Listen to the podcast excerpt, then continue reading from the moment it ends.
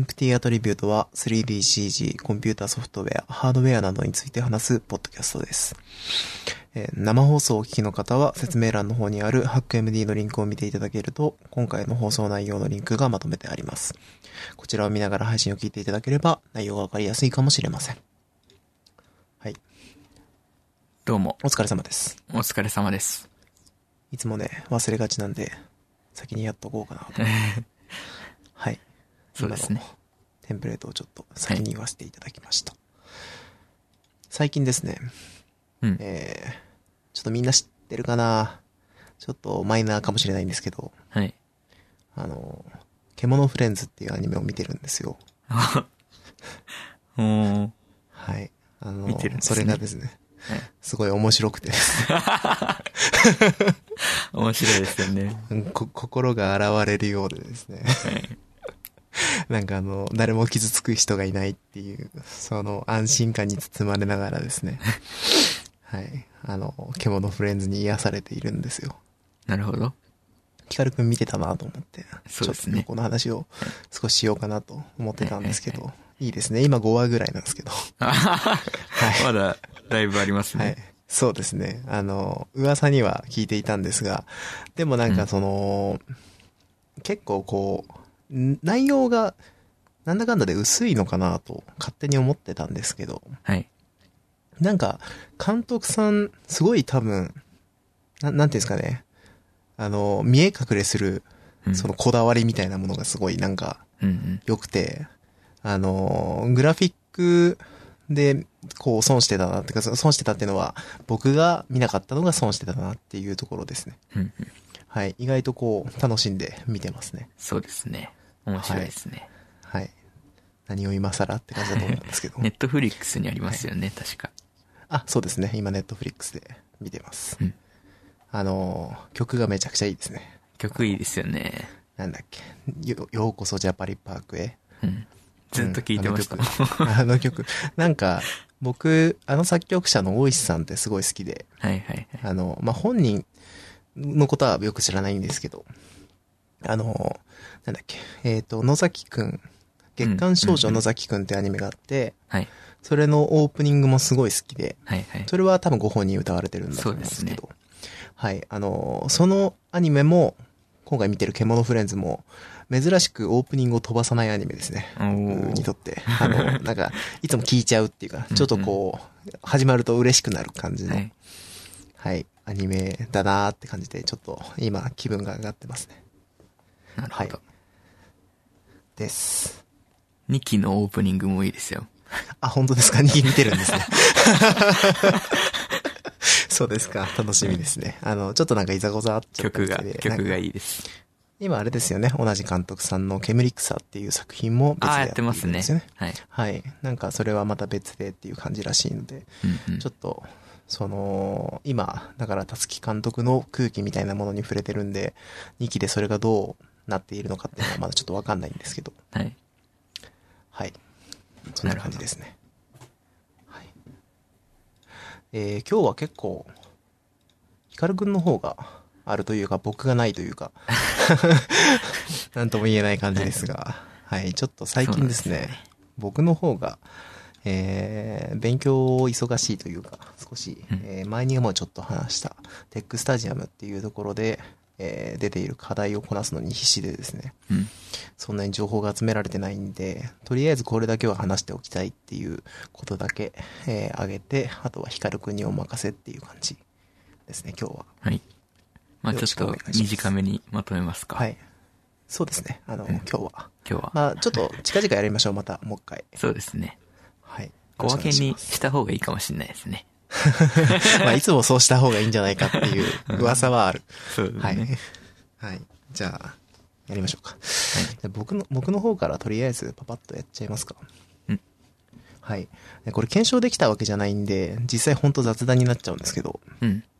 えー、アンリアルエンジンの、えー、4.22プレビュー1が、えー、ランチャーで公開されましたね。はいはいはい。はい。で、これ、 結構世間的にはいろいろアンリアル好きな人からすると騒がれていて、まあっていうのも、えっ、と、NVIDIA のそのリアルタイムレイトレーシングっていう新技術というか、新しい技術が、えっ、と、実際にアンリアルエンジンで使えるようになったっていうのが大きいんでしょうね。なるほど。はい。で、えー、これは今もうランチャーの方からダウンロードできるみたいですけど、多分、えっ、と、そうですね、えー、 やばい、えっ、と、あの、名前忘れちゃった。あの、ええー、と、あの、あれなんて言うんでしたっけあの、バージョン管理のツール。 今すごい何違う違う。そのバージョンえーと Git 違う、 す Git。いや、今、Git が出てこない。はい。Git の方で、あの、さらに最新版公開してるっぽくて、あの、そっちだと、なんかそのレイトレーシングで一度はやってみたいことというか、えっ、と、そのかあ、合わせ鏡うんで、その、えっ、と、んちゃんと正確に何度もはいはい反射して描画できるっていうのを、えっ、と、検証できるようなバージョンが多分 Git の方には上がっている。まあ、もうすでにもしかしたらランチャーの方でも更新されてるかもしれないですけど。うん。うん。でも多分、さっきちょっと見たらプレビュー1だったと思うんで、もしかしたら、えーランチャーの方はまだかもしれないですね。なるほど。はい。まあ、単純にもうずっとみんな期待させるだけさせられて、うん。ようやく上がってきたっていう感じなんで、多分それで浮き、世界的に注目されてるんじゃないかなという感じです。あの、4.22の他の更新も見たんですけど、まあやっぱ圧倒的に今回は、えーレートレーシングの実装っていうのが大きいかなっていう気がしますね。そうですね。ちょっと試してみたいですよね。そうですね。で、今までは、もう完全にその、ベイクに、アンリアルエンジンってもともとシャドウとかの計算、基本的には、えーベイクに頼るところがすごい大きかったんですけど、あのーリアルタイムレートレーシングを実装されて、一応そのリアルタイムレートレーシングを使っている、まあ長いからちょっとレートレって言いますけど、レートレを使ってるときは、その、えっ、と、二次反射的なところをカバーしてくれるんですけど、まあ今までスカイライトとかでやっていたことっていうのが、えっ、と、多分、レイトレーシング、実際の、えっ、と、光に近いような、えっ、と、計算方法で、あの、描画されると。で、それに合わせて、その、エリアライトとか、えっ、と、そうですね、あの、便利な機能っていうのが、えーアンビエントオクルージョンの、その、今までのアンビエントオクルージョンのしものとは違くて、そのリアルタイムレイトレーシングを使ったうん。アンビエントオクルージョンの計算とかも、全部その、リアルタイムレイトレーシングの機能として実装してるみたいですね。なるほど。はい。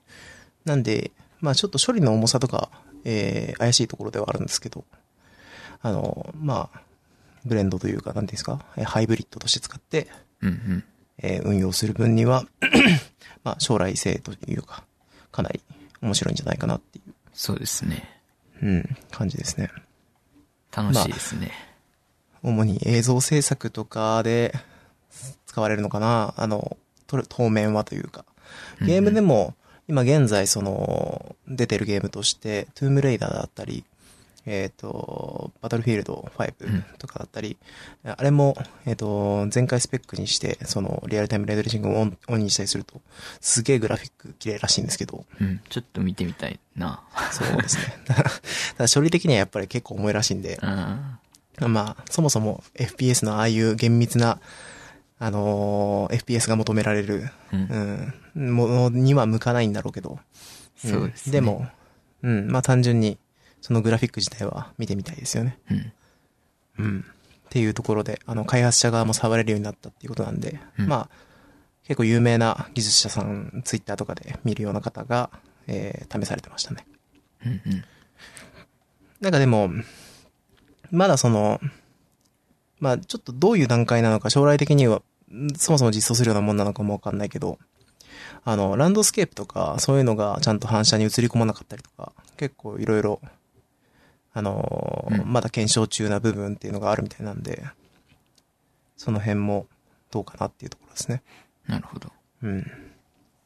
まあ、まだまだこれから情報たくさん出てくると思うんで、それで面白い情報あれば、またちょっと話しますっていうはい。感じです。はい。アンリアルの4.22はそんなもんで。そんなもんですか。はい。二つ目のやつは、二つ。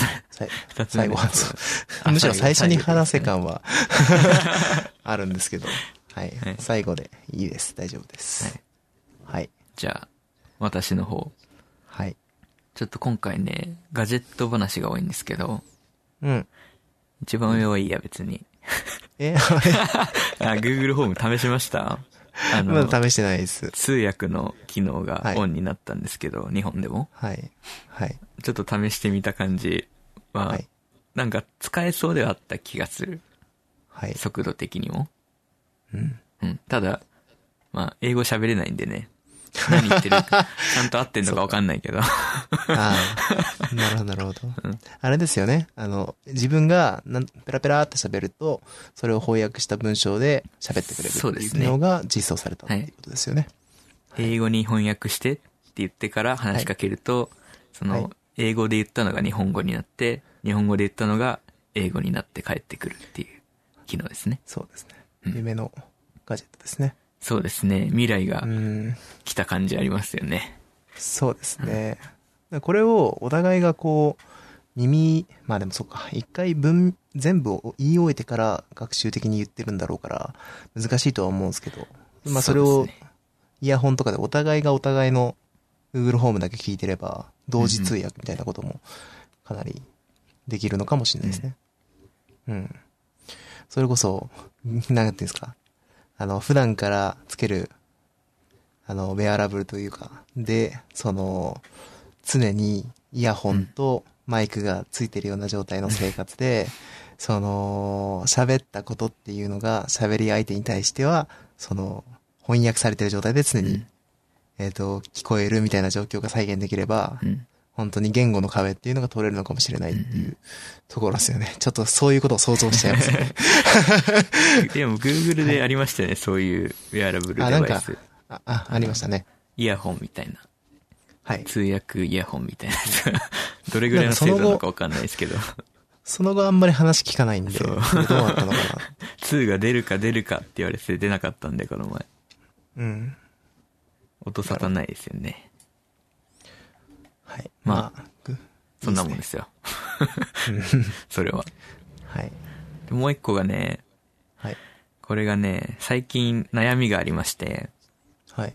あの、テレビがあるんですけど、うちには。まあ、テレビは誰の家にもあると思いますけど、僕の家にはない です。はまあ、テレビがあって、い。結構録画をするんですよ。は予い。約で。はい。で、そのテレビっていうのが、その、USB の外付けハードディスクに録画していくタイプのテレビなんですけど、はい。最近なんか録画に失敗することが多くて、ほう。なんでなんだろうってずっとね、ちょっと悩みというか、あ、そうなんまですね。あ、なんか壊れてんのかなとか思ってたんですけど、うん。ちょっと調べてみたんですよね、この前。そしたら、その、電気的なノイズとかで、録画できないことがあるらしくて、その環境によっては。うんうん。で、クランプフィルターっていうノイズを取る、なんか、なんていうんですかね、後付けできるパチっていう、ケーブルにつけるタイプのはい。ものがあるんですけど、それをつけたら治ったっていう人が結構いて、へ多え。分見たことあると思うんですよね。画像見たらわかると思うんですけど、あの、うんうん。たまに USB のケーブルとか、あとは充電ケーブルとかについてる、あの、なんていうんですかね、円柱型の、あ、ありますねやつ。ありますね。そうそうそうはい。これを後付けできるんですよね、これって。ここだけ買えばへー。パチって後付けできるんですけど、それをつけたらね、なんと、本当に治りました。 へえ、いいですね。これいいですよ。これってそういうものだったんですね。そうなんですかそうなんです変換器的な何かなのだと勝手に思ってたんですけ ど、ああ、そうなんですね。これへは、えね、それ最は知近らのなかった中ではでかい事件ですね。そうですね。中にフェライトコアっていう、フェラフェライトっていう素材が入ってて、それはいが、そのノイズを熱に変換して逃がしてくれるみたいなうん。装置らしいんですけど、まあ装置というか ね、部品らしいんですけど、うん本当に、すごいですね。治りましたか。外抜けでできちゃうんですね、こういうことって。ね。だから、へーこれ10個入ってるんですけど、この、あ、今、リンクしてい10ただいてるやつです そうそうそうよね。リンクしてはいる。やつ10個入ってるの買ったんですけど、はい。いろんなのにつけてますよ、ああ。えつ、いでに。これ、これは、うんメインで使いどころとしては、オーディオ機器に対するものになるんですか以外でも結構ノイズって乗るっぽくて、そのコードがいっぱいごちゃごちゃしてるところとかで、はいはいはい。一個一個つけてったりすると、その不良が治ったりとか、肩こりが治ったりとか、ああ、そうですか。 まあ、えー肩こりがそうですね、頭痛が治ったり とか、目覚めが良くなったりとかね。いいことずくめですね。そう。なるほど頭につけて、あれですよね。あの、思考のノイズを取ってほしいですよね。どこまで本気なのかわかんないですね。 なるほどう。ん、紙につけるとおしゃれですね。ああ、なるほどね。いやあれですよね。パーマ のあの、おばちゃんがつけてるパーマのやつみた いですね。そうですね。はい。そんな大きいやつじゃないですよね。まあ、あサイズ自体は、うん。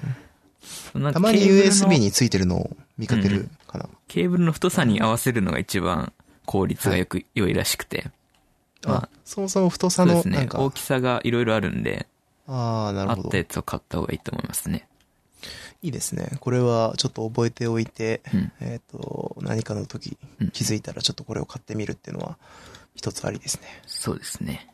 はい。っていう話と、はいあ。とね、最近久しぶりにでかい買い物をしたんでね、うんそれを紹介したいんですけど、最近何を潜めてるなって、ちそょうっ と思ってたんですけど。そう、サウンドバーってわかりますあのサウンドバーではちょっとピンとこないですけど。あテレビあのー、テレビの前に置く、そはいの、棒状のスピーカーなんですけど、はい。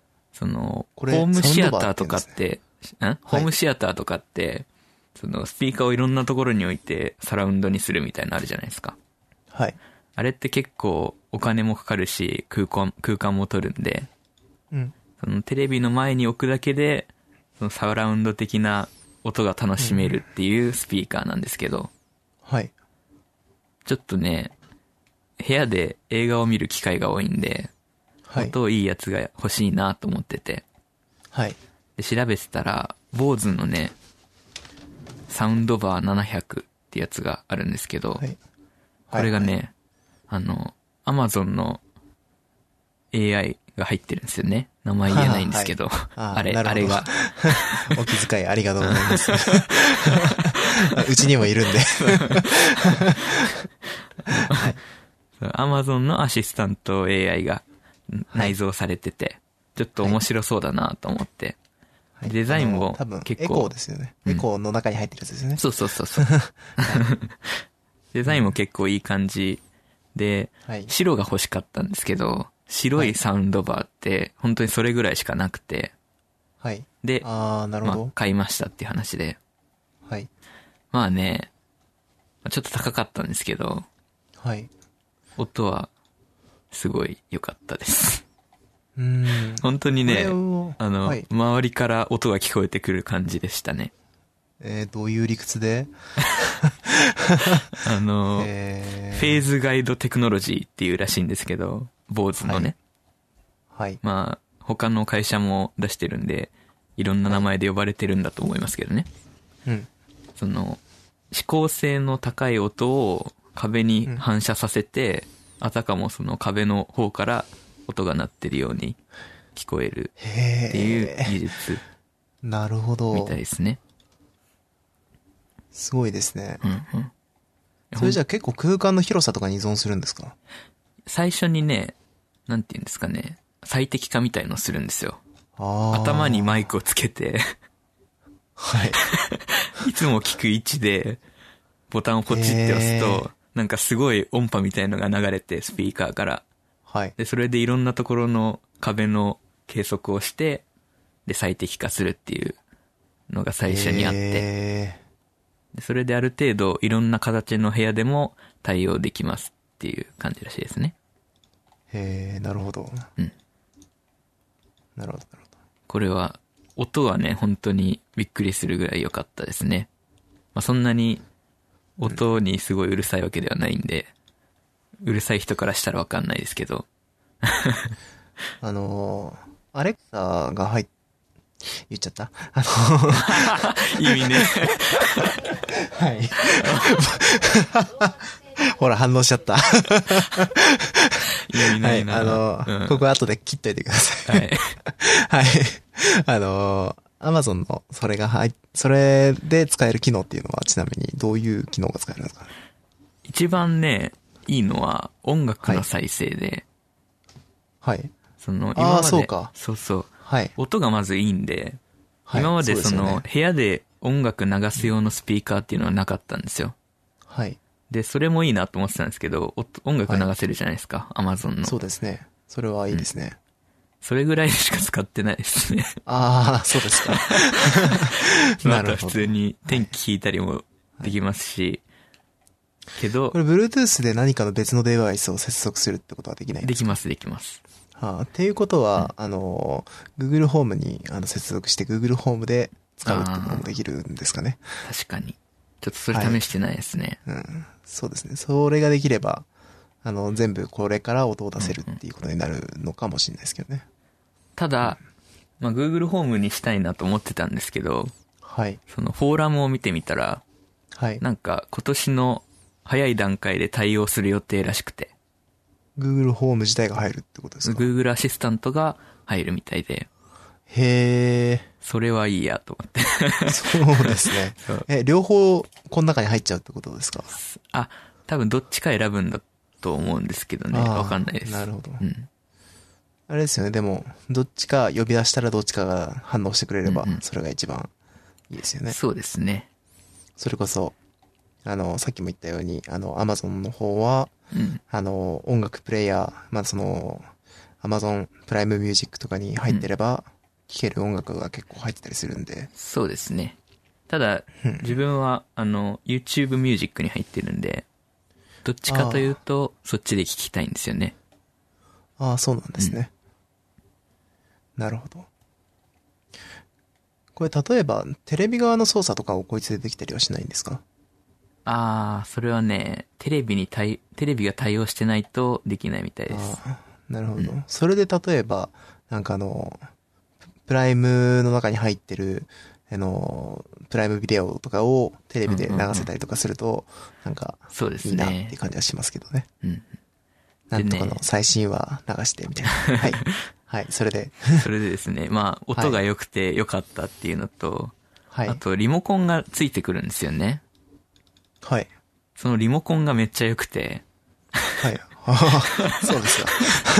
そのリモコンがね、あの、何でも操作できるリモコンなんですよ。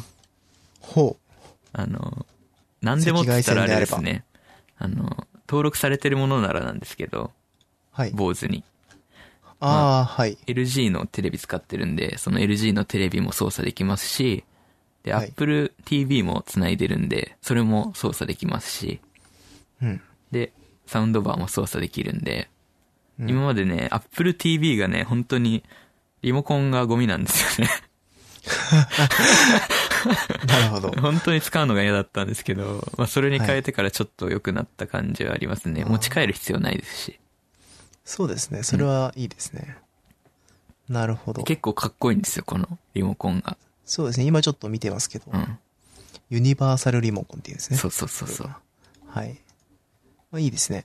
ていうのが良かったっていうところですね。はいはい。ただ悪かったこともあって、はい。あのね、すごいんですよ。お ちょっと説明、説明書に説明がないんですよ。あわかります ー。あの、最近流行りのねそう。そう、説明書をパッて開い たら、本当にペライチの説明書なんですけど、はい。ペライチの説明書の中の日本語は本当に2行とか3行しかなくて、うわーうわーひどい。なんか調べようと思っても、あの、そうです、サイトを見るしかなないんですよね。はい。で、サイトの説明書も、なんかよくわかんないんですよ。うんあんまり説明がないんですよ。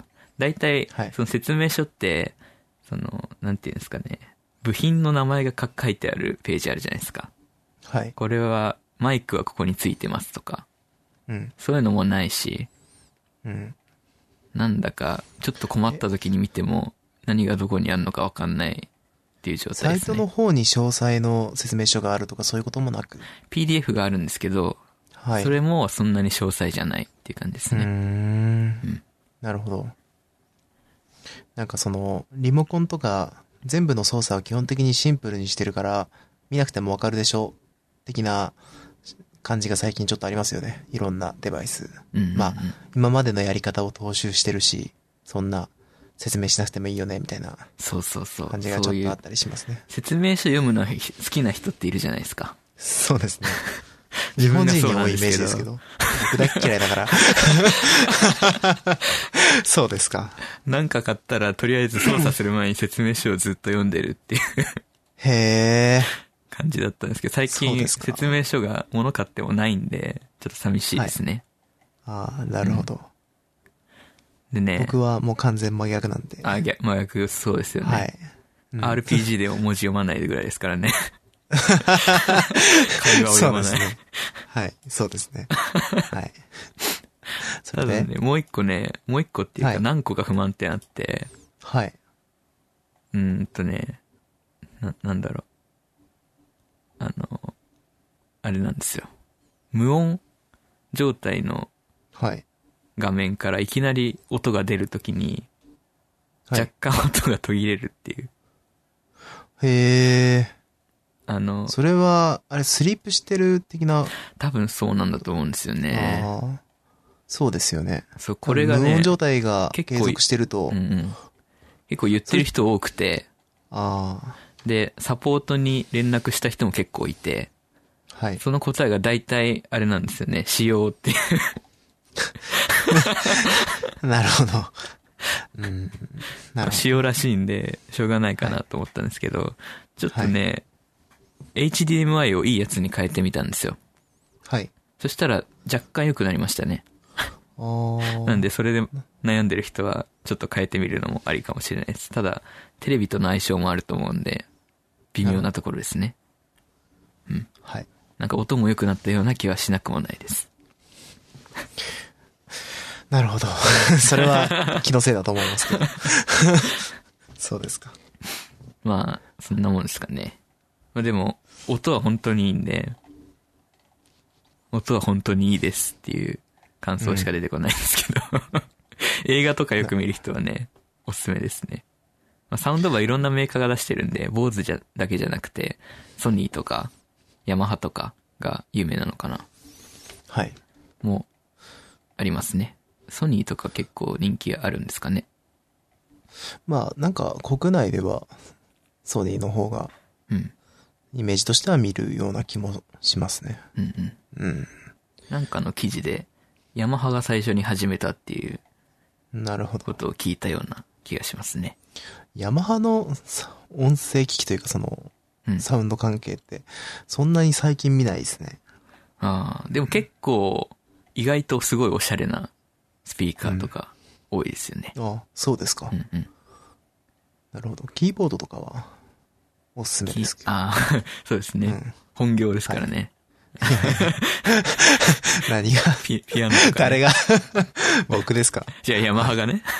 ああ、びっくりした。僕の本業キーボードみたいに言われたのかと思って。はい。ああまあそうですね。はい。そうですね。じゃあ、はい。そんな感じで。そんな感じかな。いいですね。僕も欲しいです。テレビが。テレビが。 うん。テレビさえあれば。テレビがないとあんまり使いどころないですね、このスピーカーは。残念ながらテレビがないので、うん。ちょっと、なかなか悩むところですがう。んうん。うん。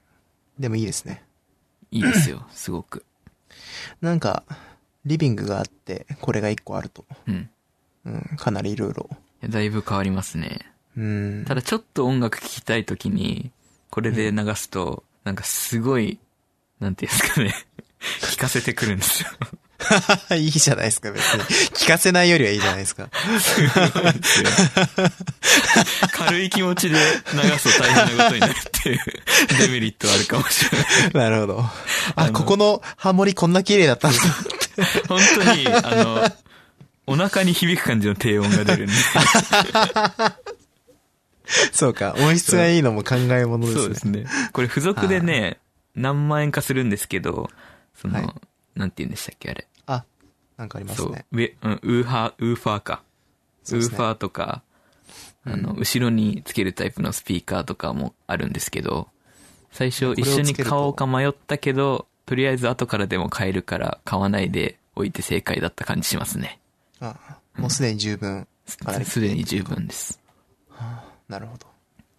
まあ、とりあえず、あれですかね、その、ヒカルくんが買ったっていうのは、右上に表示されてる10万3680円ぐらいの価格で買われたってことですかね。 7そう、700と500っていうシリーズがあって、はい500の方は、そのさっき言ったフェーズガイドっていう、はい。あの、音反射させる機能はついてないっぽい。ただ音質自体はこれもすげえいいらしいんで、うん。うん。まあこっちもありかなと思ったんですけど、なんか後悔したくなかったんで、うん、まあ、高い方にしときましたねこの価格のものを買ってね、そのやっぱ、あれも試したかったなってそうそうそもうの悔しいんですよね。そうなんですよ。っなるほど。ていう感じです。あと500はね、ホワイトがないんですよ。ああ、なるほど。黒しかないんで。わかりやすいですね。 ってはいいうスピーカーの話と、一個書き忘れちゃったこれ。一番でかいやつはを、そうですか。ハック MD に。はい。あれ、ギャラクシ ー。そうですよね。今回話さないのかなって。 いや、話します、僕なんですけど話します。そうですよね。はい今気づいた。はい。まあ、K はそれくらいにして、次回話すとして、うん。えーギャラクシーのイベントがありましたね。ギャラクシーっていうかサムスンのイベントそれともギャラクシー限定のイベントなんですかまあ、サムスンのイベントなんですけど、まあ、ギャラクシーのイベントですね。ギャラクシー製品のイベントです。ああ、そうなんですね。で、サムスンはね、日本ではギャラクシーとしか名乗ってないんですよね、確か。スマホ部門では。あ、そうなんですかそうなんですよ。あの、確うーか、んその、携帯のロゴもギャラクシーなんですよね。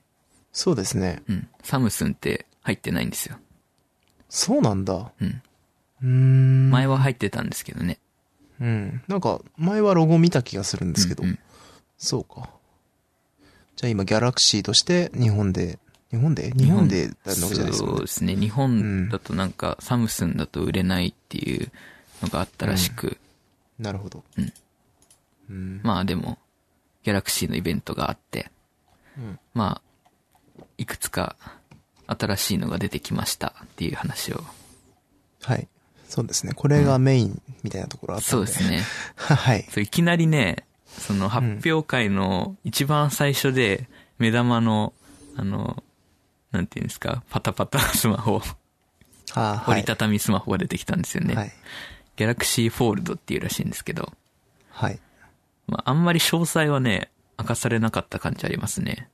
ああ、そうなんですうんね。。詳細はというか、見た目とかは出てきましたけど、はい。うん。なるほど。まあ僕も見た目は見ましたよ。まあ、まあ、うん。そうですね。ちゃんとした折りたたみスマホを出してきたんだなそうですね。なんか、うん遊びじゃねえ、そうですね。遊びじゃねえんだっていう感じがしましたね。そう。完成度は高かったのかなっていうのはあるんですけど、はい。あれですね、その、閉じてる時は、一個ちっちゃい画面があって、開くと内側から画面が出てくる感じで、画面がはい計2つついてるんですよね。裏側と内側に。はい。で、カメラもね、めっちゃついてるんですよ、確か。6個。こう。 へえ、すごい ですね。内側に2つと、まあ、リアに3つと、あとは普通の閉じた時のフロントに1個。すごいな。計6つついてたりとか、あとは、なんだろう、開いた時にマルチタスクで3つぐらいアプリを同時に立ち上げられたりとか、まあそのためにメモリが12ギガになってたりとか、12ギガってすごいですよね、すごいですね。スマホで。 で、折りたたみの時は4.6インチ。で、開くと7.3インチ。みたいですね。結構でかいですよね。そうですね。ただね、値段がね、すごいんそでうすなんよで。すよね。 1980ドルっていう。いや、すごいですね。iPhone の時も驚いたけどう。ん、iPhone どころじゃないですね、これは。格が違う。あの、ほ、本当に、あの、スマホ2画面分の大きさ使える代わりに本当に2画面分の金払うっていう。そうで すね。うんはいうんなるほどね、っていう。いやー、そうですね。まあ、ヒンジとかそうの、その、パタパタの具合とかの完成度はすごい高そうに見えましたけどね。なんか、公式で言ってるのを聞いていた感じで言うと、10万回の開閉に耐えられるように作ってあるっていう。そう。何回パタパタしても壊れないっていう。うん。まあその辺、今までその、SSD とかで、あの、言ったことはきちんと本当に、なんですかね、あの、安心だったところが強かったんで、サム スン。うん。だから、なんか、本当にそうなんだろうなとは思うんですけど。うん。まあ、この値段だとなかなか買う人はいないでしょうね。そうですね。ただ出したってのが偉いなって感じが。そうですね。まあ出したのがでかいですよね。そうですね。出したことに意義があるんですよ。はい。だからこれは次になんか繋がってくるんだろうなというところで期待してますね。これ、詳細、その、大きさとかあんまり明かされなかったんですけど、閉じた時にすごい分厚そうに見えたんですよね。そうですよね。ううん、でん。予想だと、1センチと7ミリぐらいあるんじゃないかっていうのが、ああ、暑いですね。うーん。それは分か。厚いなっていう感じですね。まあ、薄くても1.4とか、1センチと4ミリとか、それぐらいはありそうな感じがありますね。薄くても怖いしなまあね。うーん。それこそ今の、閉じた状態で今の iPhone とかと同じような厚さになっちゃいましたって言われたら開いてると怖くてしょうがないです もんね。うすね。ーん。負けるスマホになっちゃい ますね。畳むだけじゃなくて。うん。そうですね。だから、うん。まあ、しょうがないのかなとは思うんですけど、なんかこれは何かその発想の転換的なところでなんとかならないかなという気はちょっとしてしまいますね。で、まあでも、あ、はい。じゃあちょっとあとりあえずいいっすか一通り、一通りお願いします。で、Galaxy S10 ですね。これが、4シリーズというか、4つモデルが出てきて、うん。まあ、大きさがそれぞれ違くて、5.8型と6.1型と4 6.4型。はい。プラス、なんか、5G に対応したモデルっていうのが別で出てきた感じですね。はい。で、うんお値段もね、まあ iPhone と比べたらちょっと安いかなっていう感じで、まあは749ドルと899ドルと999ドルからうっん。なるほどてい。う感じですね。カラーか。うんまあ、そうですよね。一番廉価モデルが 10E ってやつで、はいこ。れは5.8インチの、でも、うん。その iPhone とかと違ってちゃんと有機 EL のディスプレイですね。うーん。で、今回のその10の特徴が、あの、フロントのカメラが、うんなんていうんですかね。穴、 パンチみたいな感じで、画面に埋まってるんですよね。わかります画面のそう右上あたりが丸く欠けてて、はいはい。そこに埋まってるんですよ。へえ。なんで右上の一部が、その画面じゃなくて、カメラになってる感じですね。なるほど。黒く穴が開いてて。はい。で、えー全部そんな感じで、うん。えー、10E は、ちょっと廉価モデルで、廉価モデルといっても CPU は同じですし、うんメモリも 8GB っていうすごい 容量ありますし、ああ、すごいですね。ただカメラが、その、普通のモデルだとトリプルレンズなんですけど、ダブルレンズになってたりとかはするみたいですけど、それでも普通に使う分であれば、まあ十分すぎる感じの性能はありそうですね。うん。で、普通の S10 が、まあ、これが、まあ、トリプルレンズモデルで、まあ、6.1型のちょっと大きい画面がついたモデル。と、一番すごいのが、この6.4型、でかいやつで、これがだけね、8ギガと12ギガのメモリが選べるんですよね。はで、背面が3つカメラついてて、フロントも2つになってるっていう、モリモリの構成で。あ。なるほど。まあ、あとね、あれですね、最近流行りのディスプレイの下部分が指紋センサーになってるっていう。ああ、そうなっちゃったんですね、結局。な まあでるほも ど。他と違って、なんか超音波のセンサーを搭載してるらしくて、はい。より高速で高精細というか高精度になったっていうことらしいんですけど。うん。だったりとか、あとは HDR10 プラスっていう、そのパナソニックとかサムスンとかフォックスとかが開発したんですかね。はい開発した HDR の企画に対応した新新しい世界初のスマートフォンだっていうことを売りにしてましたね。うーん。 HDR10 プラスっていうのよくわかんなかったんで調べたんですけど、はい。普通の HDR10 だと、まあ、10ビットで保保存はするんですけど、その、なんだ、1個のムービーに対して、1つの最大高度、MaxCLL っていうのが記録されるらしいんですよね。うん。で、その MaxCLL の値をもとに、全体のトーンマッピングが行われるらしいんですけど、はい。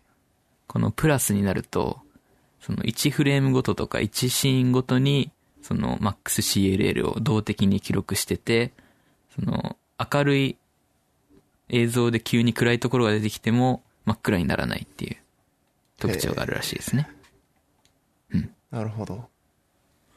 だったりとか、あとは Wi-Fi6 っていう新しい Wi-Fi に対応してるとか、うん。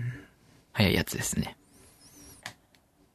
なるほど。あとね、 あの、はい。これちょっとどっかで見た機能機能なんですけど、うん。ワイヤレスパワーシェアっていう機能がついてるらしくて、はあい。の、このスマホの上に、地位に対応したなんかのデバイスを置くと、それを充電してくれるっていう機能なんですよね。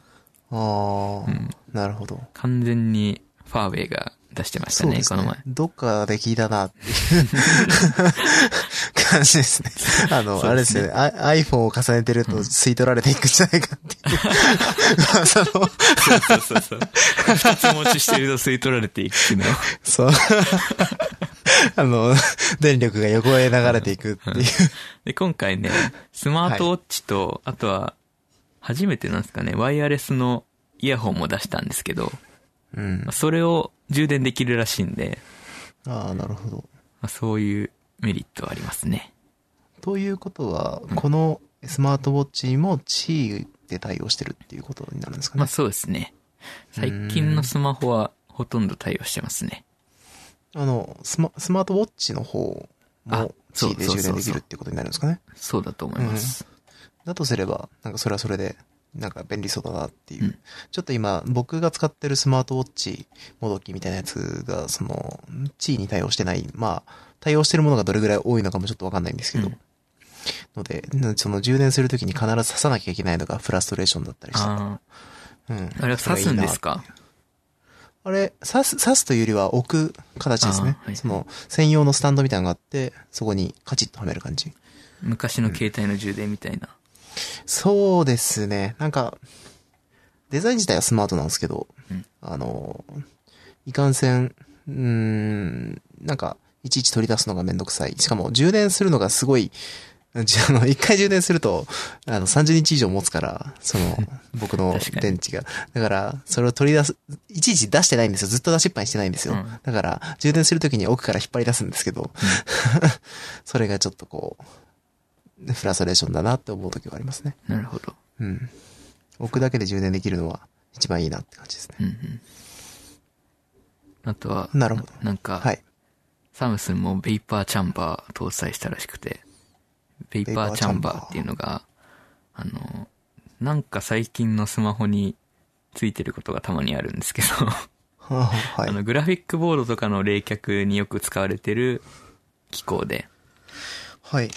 なんていうんですかね、その、熱の通り道を、が鉄でできてるんですけど、その鉄はいの中身をくり抜いて、そこに揮発性の高い液体を入れるんですよ。うん。そうすると熱くなってくると気化して、その中の液体が、はい。で、その放熱用の部分に気化したものが行くんですよね。で、うーん冷却されるとまた液体になって戻ってくるっていう、その熱の、放熱の効率を上げるための機構なんですけど、まあ、こ面れ白をいで、すね。そうそう、これを搭載したことによって、はい。さらに、そのゲームとかした時に熱くならないようにうん。なりましたとかね。すごいですね。それはちょっと面白い。そうですね。確か ASUS かなんかのスマホにも入ってたような気がしますね。なるほど。あとは、あれですね。携帯は置いといて、時計とイヤホンが出てきたんで。うんこれがね、新しいのが、なんか血圧をトラッキングできるらしいですね。はい。で、従来より、性能自体はそんなに変わってないけど、すごい軽くなって、まあ 35g から 25g ぐらいになったんですかね。多分、おー。かなり軽いですね。で時計が2つ出てきたんですけど、1個はそれで、で、もう1個が、Galaxy Fit ってやつ。うんで、これが、 違うな。3つ出てきたんだ。1個がさっきの、えー、Galaxy Watch Active と、はいその、スポーツ用のフィットっていうのと、でスポーツ用で、さらに、すごい軽くしたっていうフィット E ってやつの3つが出てきて、そのフィットとフィット E っていうのは、すごい安いモデルなんですけど、値段で言うと99ドルぐらい。うん。すごい軽くて、E の方はね、本当に 15g っていう。ただ画面が小さくて、もう本当にスポーツする人用の時計、スマートウォッチですね。が出てきました。と、あとは、ギャラクシーバッツっていうんですかね。アーカーゲート共同開発で生まれた、開パーカーで、まあでも、あれですよね。あの、ギャラクシーって付属のイヤホン、アーカーゲーだったじゃないですか。前から。そうでしたっけ そうなんですよ僕使ってるのにな、ギャラクシー。はい。あ、確そかうでそうすだっかた。って気がしますね。はい。まあ、アーカーゲートのコラボの完 まあ全、完全ワイヤレスのイヤホンついてくるなとは思ってました。イヤホンな んです。はい、うんはい。そうなんですね。それはちょっそうなんとです、アーカーゲー好きの僕としては、朗報ですね。そうですね。 良さそうな感じはしますけどね。音はいいんじゃないですか、ねきえっと。なるほど。 音か。音はそいいうんでだとす思ねいます。ねあ。の、斜め上から殴られた感ありますけど、そうなんですね。 Google アシスタントが使えたらいいんですけど、これはサムスンがやってる AI があって、それは入ってるんですけど、Google アシスタントで使えるかはわかんないです。 OK サムスンって。そうですよ ね。あーもっと違う名前だった気がするんですけど、ただ日本語には対応しないっぽいですね、それは。ああ、そうですか。なるほ ど。うーん。いいです発表ね。自体はそんな感じでした。なるほど。まあ、あの、どうですかそんなに新しい感じはしなかったです けど、でもあ折りの、たた折りみ出てき たのに。たたみ出てきましたけど、はい。初じゃないんですよね、全部。まあ、そうですね。うん。その折りたたみも初じゃないですし、あの、内臓の指紋精査も初じゃないしう、んなんか聞いてて思ったのは、その、まあ折りたたみじゃない方の話聞いてて思ったんですけど、うん。あの、今の時代に即した一番いいやつをそ、それなりのちゃんとした値段で出したっていう感じそうですね。ですね。だから、まあギャラクシーをずっと使ってるような人にとってうん、アップデートするのに別に迷わなくていいうん、うんデバイスだとは思うんですけどうん、うん。そこから、なんかこう、ギャラクシーならではの、みたいなものは、今回はなかったですね。そうですね。うんまあでも画面のこの右上が丸く消えてる感じの、 なんて言えばいいんだろう、これ。インフィニティ O っていうらしいんですけど、このディスプレイの こと。かっけえ。アベンジャーズに、インフィニティ O は、ちょっとはい。見た目かっこいいなとは思いましたけどね。かっこいいというか、全部が本当に画面に見えるんで、うん。これすご、はいですね。ちょっといいなって思いましたね。うん次の iPhone もこうなるのかなっていう。インフィニティ O か。そうそう。なるほど。イなかなンフィかニつテけらィれ O なじゃいないで。ですすよ。O なんですそうよですね。アベンジャーズの新作ですよね。はい。まあそうですね、テックはそんな感じです。なるほど。うんあの、とりあえず、最初にあの折りたたみを見た時の感想なんですけど、うんこのアプリ作りたくねえは思いましたね。 あの、 これに対応した、このアスペクト比のアプリ作りたくねえって思いました。うん。うんでゲーム開発とかにおいて、うんうんその、なんか、なんていうんですかね、ただでさえ結構、あのースマートフォンって、そのサイズの規格がバラバラで、あのーそれに対応するゲームとか出すの大変だったと思うんですけど、あのーあれは完全に今まで、その、なん、縦横比、今までのその縦横比すら、ある程度崩してるんで、うん。あの、それに対応したアプリケーションっていうのは、正直そうそう出てこないんじゃないかな。なんかリスクの方が起きそうだなってどう思でっすかちゃいねますけ。どね。まあでうんも、あれですよね。その、iPad とかって画面の比率変えられるじゃないですか。はい。ある程度柔軟性がないといけないんですよね、きっと。柔軟性自体は多分持たしてるとは思うんですけど、うん。結局その想定するうんゲームのさ比率っていうのはやっぱり、うんうんその縦長ではあると思うんで、縦長横長ではあると思うんで、うーん、どうかなっていう感じですね。そうですね。うん。まあでも、普通ゲームをやるためにあれを開く人なかなかいないと思うんで、うん。うん。まあ、どうかなっていう。うん。でも、ウ ェブデザインとかはより大変な気がし ますね。うん。なんか、一時期、そのスマートフォンが乱立してた、してた時に、うんその、今までの、あの、ページじゃ耐えられないから、あの、レスポンシブみたいな、あの、サイズ比に合わせた、えっ、と、ウェブページみたいなのがすごいうん流行ったというか主流になって今も多分そうだと思うんですけど、うん。とはいえレスポンシブとかも結局そのスマートフォンサイズぐらいになったら携帯で見るようなあのバランスに変わるっていうだけなんで、うん。それが中途半端に大きくなると下手したら PC 側だと認識しちゃってうまくその表示でき、されないみたいなことは大いにあると思うんですよね。うん。うん。だから、そこら辺ってどれぐらいカバーすんのかな、みんなって、ちょっと思いますけど。うん。まあそういうリスクとかも感じながら、あの、あの金額出せるかっていうところですね。皆さん。まあ、なんだろうね。買わないよね。しかも日本に来た時もっと高いでしょ、きっと。うん日本に来るのかも、ちょっと。そうそうですよね怪しいですけど。そうですよね。日本に来るかどうかがまず問題ですけど。うん。まあでも、最初にも言いましたけど、出したのが本当にすごいんで。うん。まあ開発自体はずっと前からやってたんでしょうしね。そうですね。うん。だから、まあ、できれば最初に出してくれたら、みんな多分すごい、喝采だったろうにっていう感じでしたけど。でもいいですね。っていう感じですね。はい。えーと、テックが以上以上で。なるほど。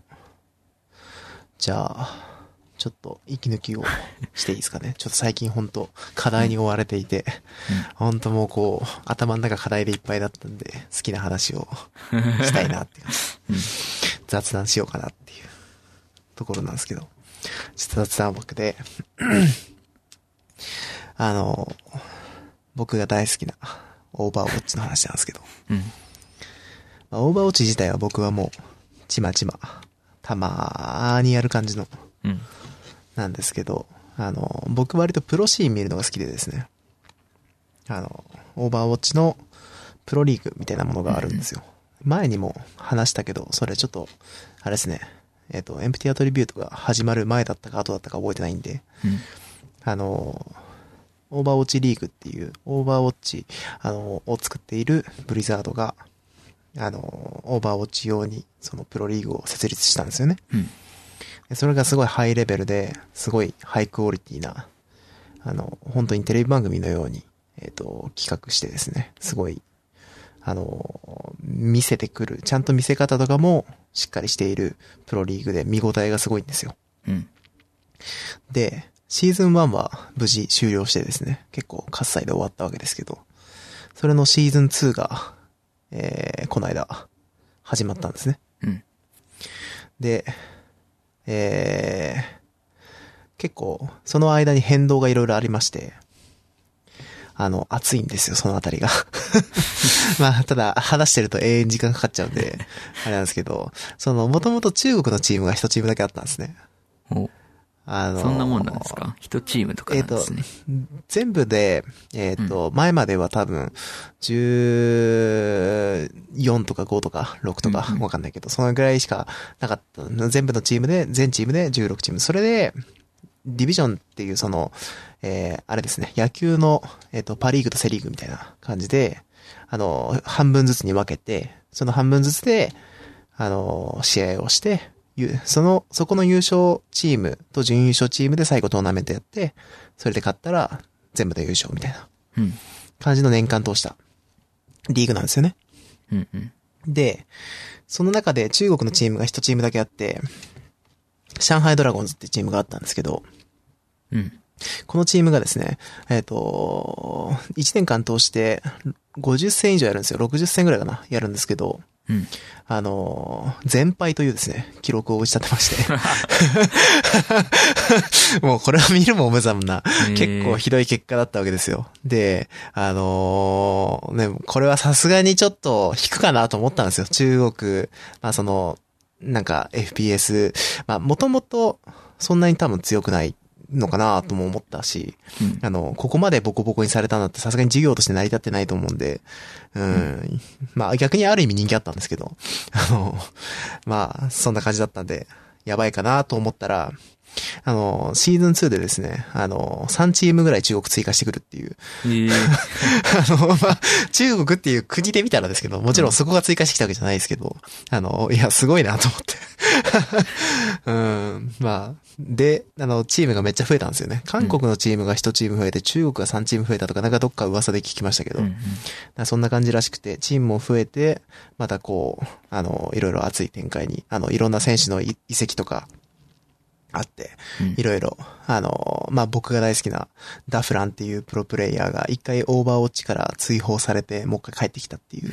なん、追放されたってどういうことですかえっとね、えーヌーブプレイってよく言うんですけど、あの、要は、えーナメプというか、あの、んライバルマッチっていうその、コンペティションっていうのかなあの、要はランクマッチで、うんあの、ヌーブプレイって言われるような、その、うん、なんていうんですか、えー、まあ、やったこととは言っやったことっていうのは、結局その、プレイ中にエロゲやりながら、 なんかあの、なんていうんですか、えー、全然戦闘に参加しなかったみたいなのが生放送でやっていて、ええでそれを通報されて、ブリザード側がそれを結構重く止め、受け止めて、プロリーグから全部、あの、放出して、さらに、なんかもう、無期限、あの、停止みたいな感じになってたんですけど、うん。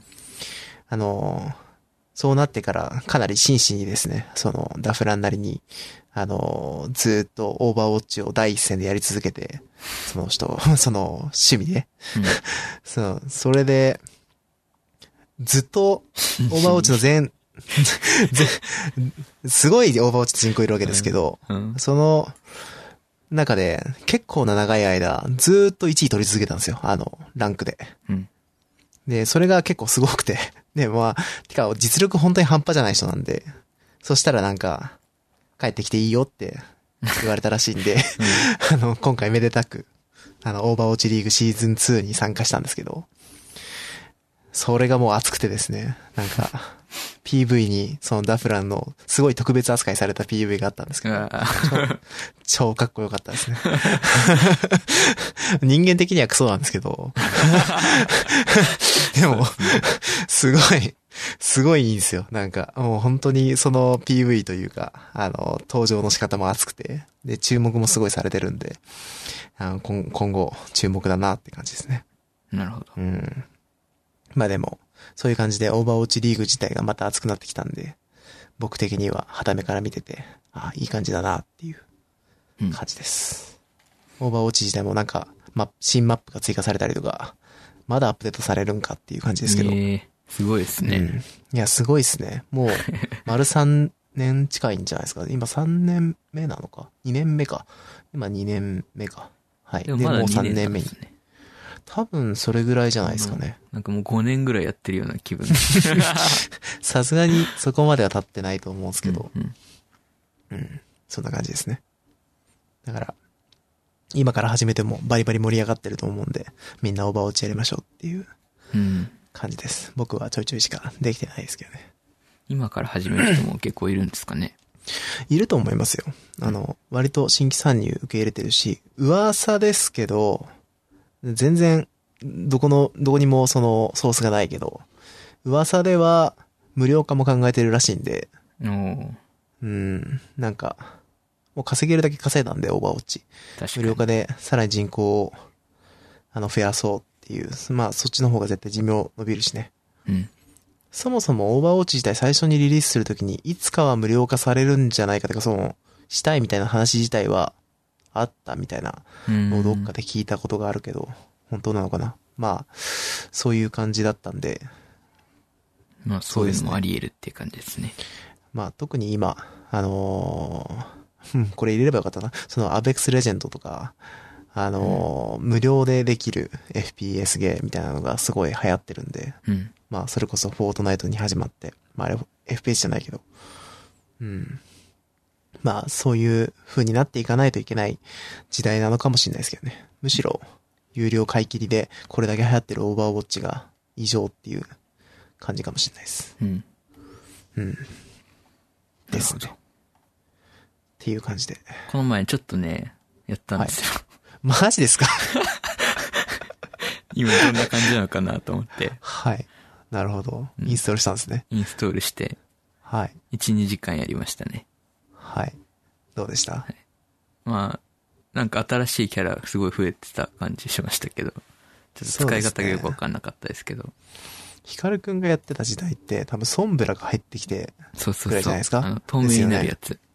そうですね。うんあの、工学迷彩的なそうキャラクターが入ってきあたぐの、らいなんでかすごいハムそスターボールみたいのと、れって そうですね。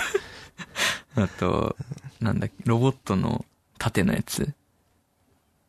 ロボットの縦のやつ。緑色のロボットあー、オリーサか。はいはいはい。とか、なんはかいろいろ言いました。そうですねそうか、オリーサからか。オリーサって結構前ですけどねあ、。そうなんですか。自分新しいのかと思って違た。う 一番新しいのは、うんアッシュっていう、その、なんか、あー マクリーみたいな雰囲気はいはいはいの、あの、女いるじゃないですか。うんいますね。女版マクリーみたいな。白い髪の毛かなんかの。あれそうです違うねか。多分そうだった気がする。うん。そうですね。あの、ウルトでボーボーを呼ぶんですよ。ああ、そうだ。うん。あれプレイヤーだと思ってましたもん、最初。 まあ、プレイヤー扱いなんですよ、中では本当に。ああ、そうなんであすの、ね。ゲーム内では、その、アナのウルトってブーストもつけられるし、うん。あの、ウルその、ペイロードの近くにいたらペイロード止まるし、うんうん。うん。で、体力がすごいあるんで、あの、ボブに突入させて、ペイロードを止めるみたいな。うん。ああんま細かい話してもしょうがないん で。 あれですけど。まあ今結構オーバーウォッチも熱いですよ。なんか e スポーツも少しずつ盛り上がってる感じしますね。そうですね。よく聞きますね、最近。そうですね。はい。そんな感じですかはい。僕は言いたいこと言いましたって感じです。 やりましたね。僕の推しはグラディエーターです。はい。以グ上ラでデすィエーター。グラディエーターっていう紫色のユニフォームのああーのシュアフォーっていう人がうんエースのチームがあってですねうん。話します長いですいよ や。。ここら辺にしときましょうか。 はい。あの、うん。野球好きな人の話とか聞いてても多分、あの、僕らからするとわかんないけど、多分同じような気持ちなんでしょうね。そうです僕のこういうね。話を聞いてても。だから、この、この辺にしときましょう。まだやったことあるから、自分はいいですけそうどでね。すね。そうですね。やったことない人から したら、だいぶひどい話ですね。うん。はい。じゃあ、趣味の話聞きましょう。趣味のヒカル話。君の。最近見た映画、アクアマはンい。見ました。あの、今流行りの。そうですね。はい。あの、アメリカで人気のコミックで、はい DC とマーベルってあるんですけど、はいアクアマンは DC の新しい映画ですね。実写の。でこれがね、今は、うん今僕初めて見た目見たんですけど、うん。結構野生的な あ、そうですね。ああ感じなんですね。野生的な感じですね。はい。結構短期で暴力的な感じなんですけどうー。んなんかね、DC って結構、あんまり成功してなかったんですよ、今まで。映画では、実写の映画では。まあマーベルってすごい人気じゃないですか。そうですね。実写でも。DC はなんかいまいちパッとしないなっていうところがあって、っうん。ていうのもね、結構シリアスな話が多いんですよね。うん。ヒーローものなんですけど。なんかイメージそんな感じです。うんうんその大人向けというか、少そうし。そうそう。ただ今回のね、アクアマンは本当に何も考えずに見られる。 なるほど。本当に、はいあ、でも良かったです、すごい。うん。話も良かったですし、うん。まあ、なんていうんですかね、いい意味で子供向けな感 じが。よくて、うんなるほど。はい。映画的にもすごい成功してるみたいでですね。はい。前回の、まあ、マーベルでいうアベンジャーズみたいな、その DC のジャスティスリーグっていうのがあるんですけど、そのいろんなヒーローが集まる映画をこの前やったんですよ。満を持して。それがね、あんまり売れなくて、うん。 6億ドルぐらいだったんですよね、興行収入。その世界で。はい。はでい。今回はね、もう10億9000万ドルいってるらしくて、すごい ですね。へアえ。クアマン単体 で、すごいなうん。かなり成功してるみたいですね。まあ、おすすめです。いいですね。うん暗い話じゃないんでね。 DC の作品って、うんまあ今僕も、あ、言ってねえか。その、あんまり見たことないんで、うん、うん。その、ちょっと導入としては良さそうですね。そうですね。うんた。だこれを見て、これを期待して他のを見るとで すね、結構暗いのもあるんで、はい。 そう。うん。ワンダーウーマンとかはすごい面白かったですね。なんか、ワンダーウーマンがやっぱりよく効くなっていう感じはしますね。ワンダーウーマンもね、8億ドルとか言ってるんですよ。それよりあもれ上、あの、俺間違ってたらこれすごい怒られそうだから言うの怖いんですけど、うん。あれ、スーパーマンが DC。そうです、そうです。そうですよね、よバかットっマンとた。うんよかった。かね はい。なるほど、なるほど。うんうんでこのね、アクアマンの主演の方がですね、はい。かっこいいですあね。の、昔から好きな俳優でですね、はい。あの、スターゲートっていう SF ドラマがあるんですけど、えスターゲートアトランティスっていう、スターゲートはい SG-1 っていう、その、ドラマのスピンオフのアトランティスっていうのがあって、うん。でそれの、なん、なんだろう、準主役というか、毎回出てくる感じのうーん。役の人で、すごい人気もあって、好きなうん俳優だったんですけど、それがね、久しぶりに出てきたんでね、久しぶりでもないんだよな。意外と出てるんですけどうん、まあ、それで見てみました。っていう感じでなるほす。うんまあ大体ね、この人がいるとね、野生的 な短気なキャラが多いんですけど、なるまほあど。今回もそんな感じでしたね。ハマり役だったんですね。ハマり役でした。なんかこういうヒーローものって、うん。なんか、いつも思うんですけど、イコールになっちゃうじゃないですか。その俳優さんが、ああ、そうでイすね。コールこの人だ、うんになっちゃうから、あのーなんか、それはそれでこう、なん、なんか、俳優人生において、面白い感じだよなと思うんですけど。うんうん。うん。アイアンマンの人なんか完全にアイアンマンだし。そうですよね。最近特にそうですよね。そうですね。なんかスーパーマンとかの、その昔の映画とかは何回も役変わってたりとかしたんで、うん。そんなにイメージないんですけど、アイアンマンとかも、ロバート・ダウニー・ジュニア以外ありえないですもんね。そうですね。その、ロバート・ダウニー・ジュニアが全然関係ないところにスーツで出てきてても、もう完全に、あ、アイアンマンだって。 アイアンマンだっていうか、あもはやトニー・スタークって、うん。あの、そのまんまじゃないですか、その、なんていうんですか、えっ、と、トニー・スタークっていう日常の人間としての姿があって、うん。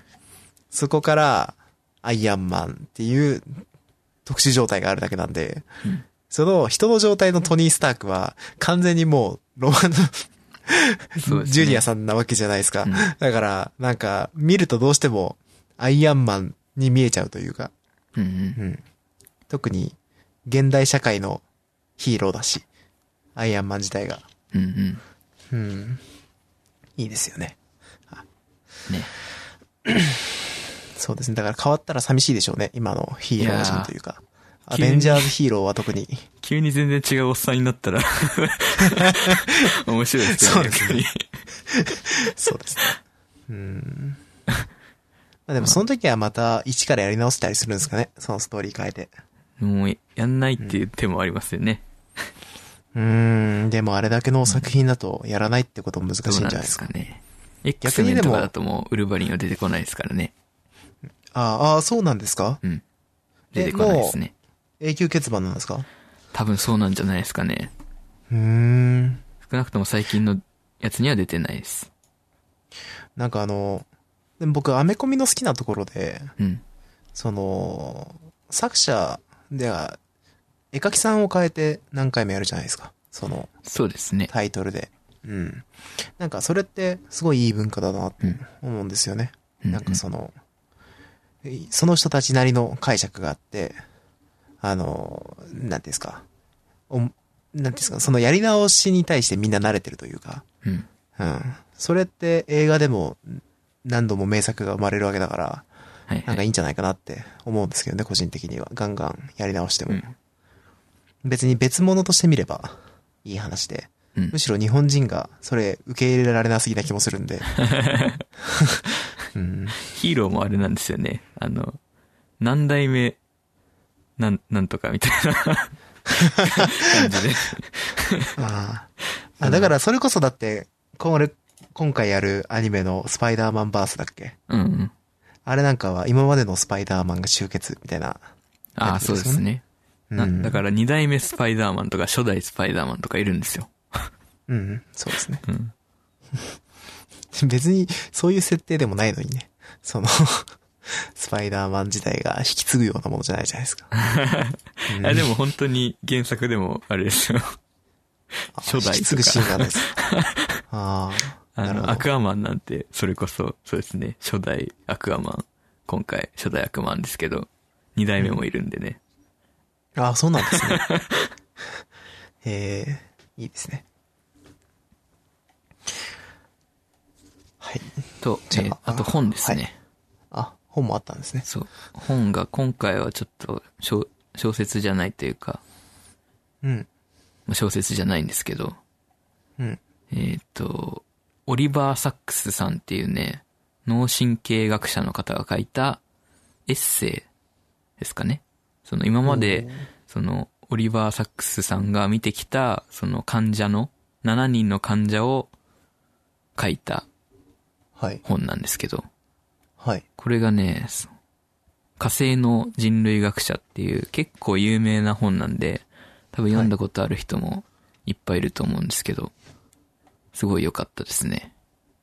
あの、自閉症とかね、まあはい。はい。脳脳の障害がある方が主なうん。ですけど、な、なんていうんですかね、その、健常な、その状態っていうのが、その、病気の、病気というか、障害のある人にとって、本当の幸せではないのかもしれないとか、そのう、ん障害がある上で自我が形成されてるから、うんい。きなりその障害がある状態から健全な状態になったとしても、それが本人の幸せであるかどうかはわからないみたいなことを考えさせられるというか。面白そうですね。そうそうそう。7人のね、その患者っていうのがね、例えば自閉症を患ってる動物学者の方とか、はあとは、その、今まで視覚がない状態の視力の障害のある方が、急に手術で視力をもり取り戻してどう見えたかとか、うん。ああ、面白そ。そううそうそう。あとは、色が全く見えない世界に行けないようになってしまった画家とか、うん。そういう方々をね、一つ一つ取り上げて、まあその人の目線で描いてるというか、うん。これはすごいですね。で、その中のね、一番最後に紹介された、この動物学者の自閉症の方なんですけど、この人はい自体結構有名な方で、女性の方なんですけど、テンプはいル・グランディンさんっていう、テッドとかでね、講演もされてるような方で、はい。このテッドもね、すごいいいんで、よかったら聞いてくださいっていう感じなんですけど、うん。あの、自閉症で、なんていうんですかね、人間の複雑な感情っていうのが本当に理解できないはい。状態の中で動物学者になりましたっていう。そはの動物的な感情は理解できるんだけど、その、愛だったりとか、人間的な複雑な感情っていうのが理解できなくて、その人間とのコミュニケーションを取るのが難しいとか、あ。うん。まあ、そういう、その、複雑な人間の感情とかを見たときに、自分は火星の人類学者になったような気分だっていうので、火星の人類学者っていう本のタイトルになってるんですけど、ああ、そうなんですそうね。そうそう。ああ、すごい面白い言葉ですね。そうですね。うん。うーん。これはね、読んでおいて損はないです。そうですね。これは、こちれょはっといいですよ興味ありますね。でもテンプル・グランディンさんも本を書いてるっぽくてですね、うん。ちょっと読んでみたいんですけど、うん。ただ、Kindle にはないんでね。ああ、なるほ ど。いつものじゃないですか。我そう自閉症に生まれてとかそんな感じのタイトルだったような気がするんですけど後で載せときます、うんうん。そうですね。でもこういうその自閉症とかうんの方でも博士号を持ってたりとかねすごいそうその、うん一つに対しての集中力であったりとか、そういうのが、僕、その、劇団にいたことがあって、うんうんその劇団が、教育劇団みたいなとこだったから、うんまあ、だったからっていうわけじゃないとは思うんですけど、あの、自閉症の方が3人ぐらいいたんですよね。うーんうん。ですけど、やっぱすごかったですよ。その、一集中人力電車がすごい好きな子がいて、うんあの、多分、全部の、全国の駅の社名とか、うんうんほとんど覚えてるみたいなうんええ子だったり、あの、まあ、電車、だからそその人け、その子は結局なんか、えっ、と、JR に就職して、みたいな感じだったと思うんで、うん、本当に多分、すごかったなと思うんですけど、高卒かなんかでしかも、うんなんか、すごいちゃんとしてた。な、別に、自閉症だから、どうこうっていうのも全然僕は感じなかったし、うん。でもまあ、やっぱ不思議な子ではありましたけど、うんううんん。なんか僕らからすると、ちょっと不思議な行動とかっていうのもあったけど、でも、それを補うぐらい、なんか、うんうんすごいものがあったなってのも思ってますね。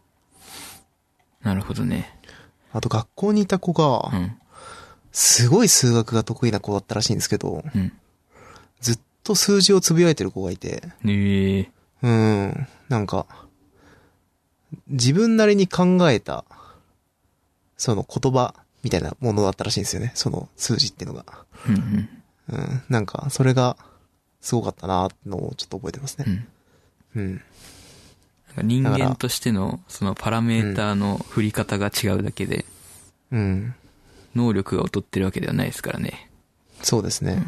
で、それが、時としてすごく貴重であったりとか、うん重要であったりすることは多分あるんで、うんうんすごいですね。なんか、その、この本の中で紹介されてたんですけど、うん。画家の方なのかな建築画家みたいな、多分、はい。方で、その、はいヘリコプターで10分ぐらい空を飛んで、街の上を。で、はい。帰ってきて、うん何メートルっていうキャンバスの上に、街全体を、ひ左端からバーって描いていくみたいなうーん。人とかね。なんか、テレビ番組かなんかで見たことある。同じ人かわかんないけど。同じ人かもしれないですね。うん。なんか、絶対記憶の画家みたいな人っていうのは、なんか二人ぐらいテレビで見たことある気がしますけど、うん。あれも僕らからすれば、超能力みたいなもんですもんね。うん、本当にね、うん。羨ましいわ、記憶力。でも記憶力って、うん。その、二つタイプがあってみたいな、その、ああ、うんうん。ち引き出せる人と、あの、で、要は、しまっておける人としまっておけない人っていうのがいる。うーん。みたいな話で、僕が見たその画家の人っていうのは、えっと、しまうことができない人。だから、受けた記憶はすべて、うん。あの、1秒前に起きたことのように思い出せてしまう。ああ、なるほど。うんはいはい。だからつまり、あの、悲しい感情とかも絶対捨てられないらしいんですよ。うん。うん。だから、すごい辛いっていうのも言ってましたね。うん。だから、もちろんいいことばかりじゃないっていうのは当たり前でしょうけど、う。うんん。うんすごいよね。うん。なるほなるほど。まあそういう人間の脳のね、うん不思議だなっていう感じとかね、ど。うん。面白そうですね。そういうのが面白い少本しで垣間す。見えるというか。評価めちゃくちゃいいですもんね。いや、これは、まあ、うん。すごい評価されてる本なんで、もともと。うん。この前亡くなっちゃったんですよね、作者の方が。2015年ぐらいに。そうなんでたすね。だ、すごいいろんな本残してるんで、これからちょっとずつ読んでいきたいなっていう感じです。なるほど。うん。そんな感じですね。いいですね。意外と話しちゃいましたね。 話しちゃいましたね。まあ、近々またやるかなって感じですね。そうですね。K のことも話したいですからね。 そうですね。 そう、そうなんですかね。せっかく調べたからね。はい。うん。はい。じゃあ、また次回。今回の放送は何回目ですか6回ですかね。 ?6 回目えあれー、今回の放送は、合ってる大丈夫あ、6回目です。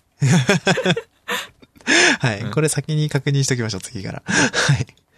今回の放送は、エンプティアトリビュートの第6回の放送として、ポッドキャストの方にまとめる予定となっております。えーそちらの方もぜひよろしくお願いします。じゃあ、今回はこの辺りで、はい。お疲れ様でした。お疲れ様でした。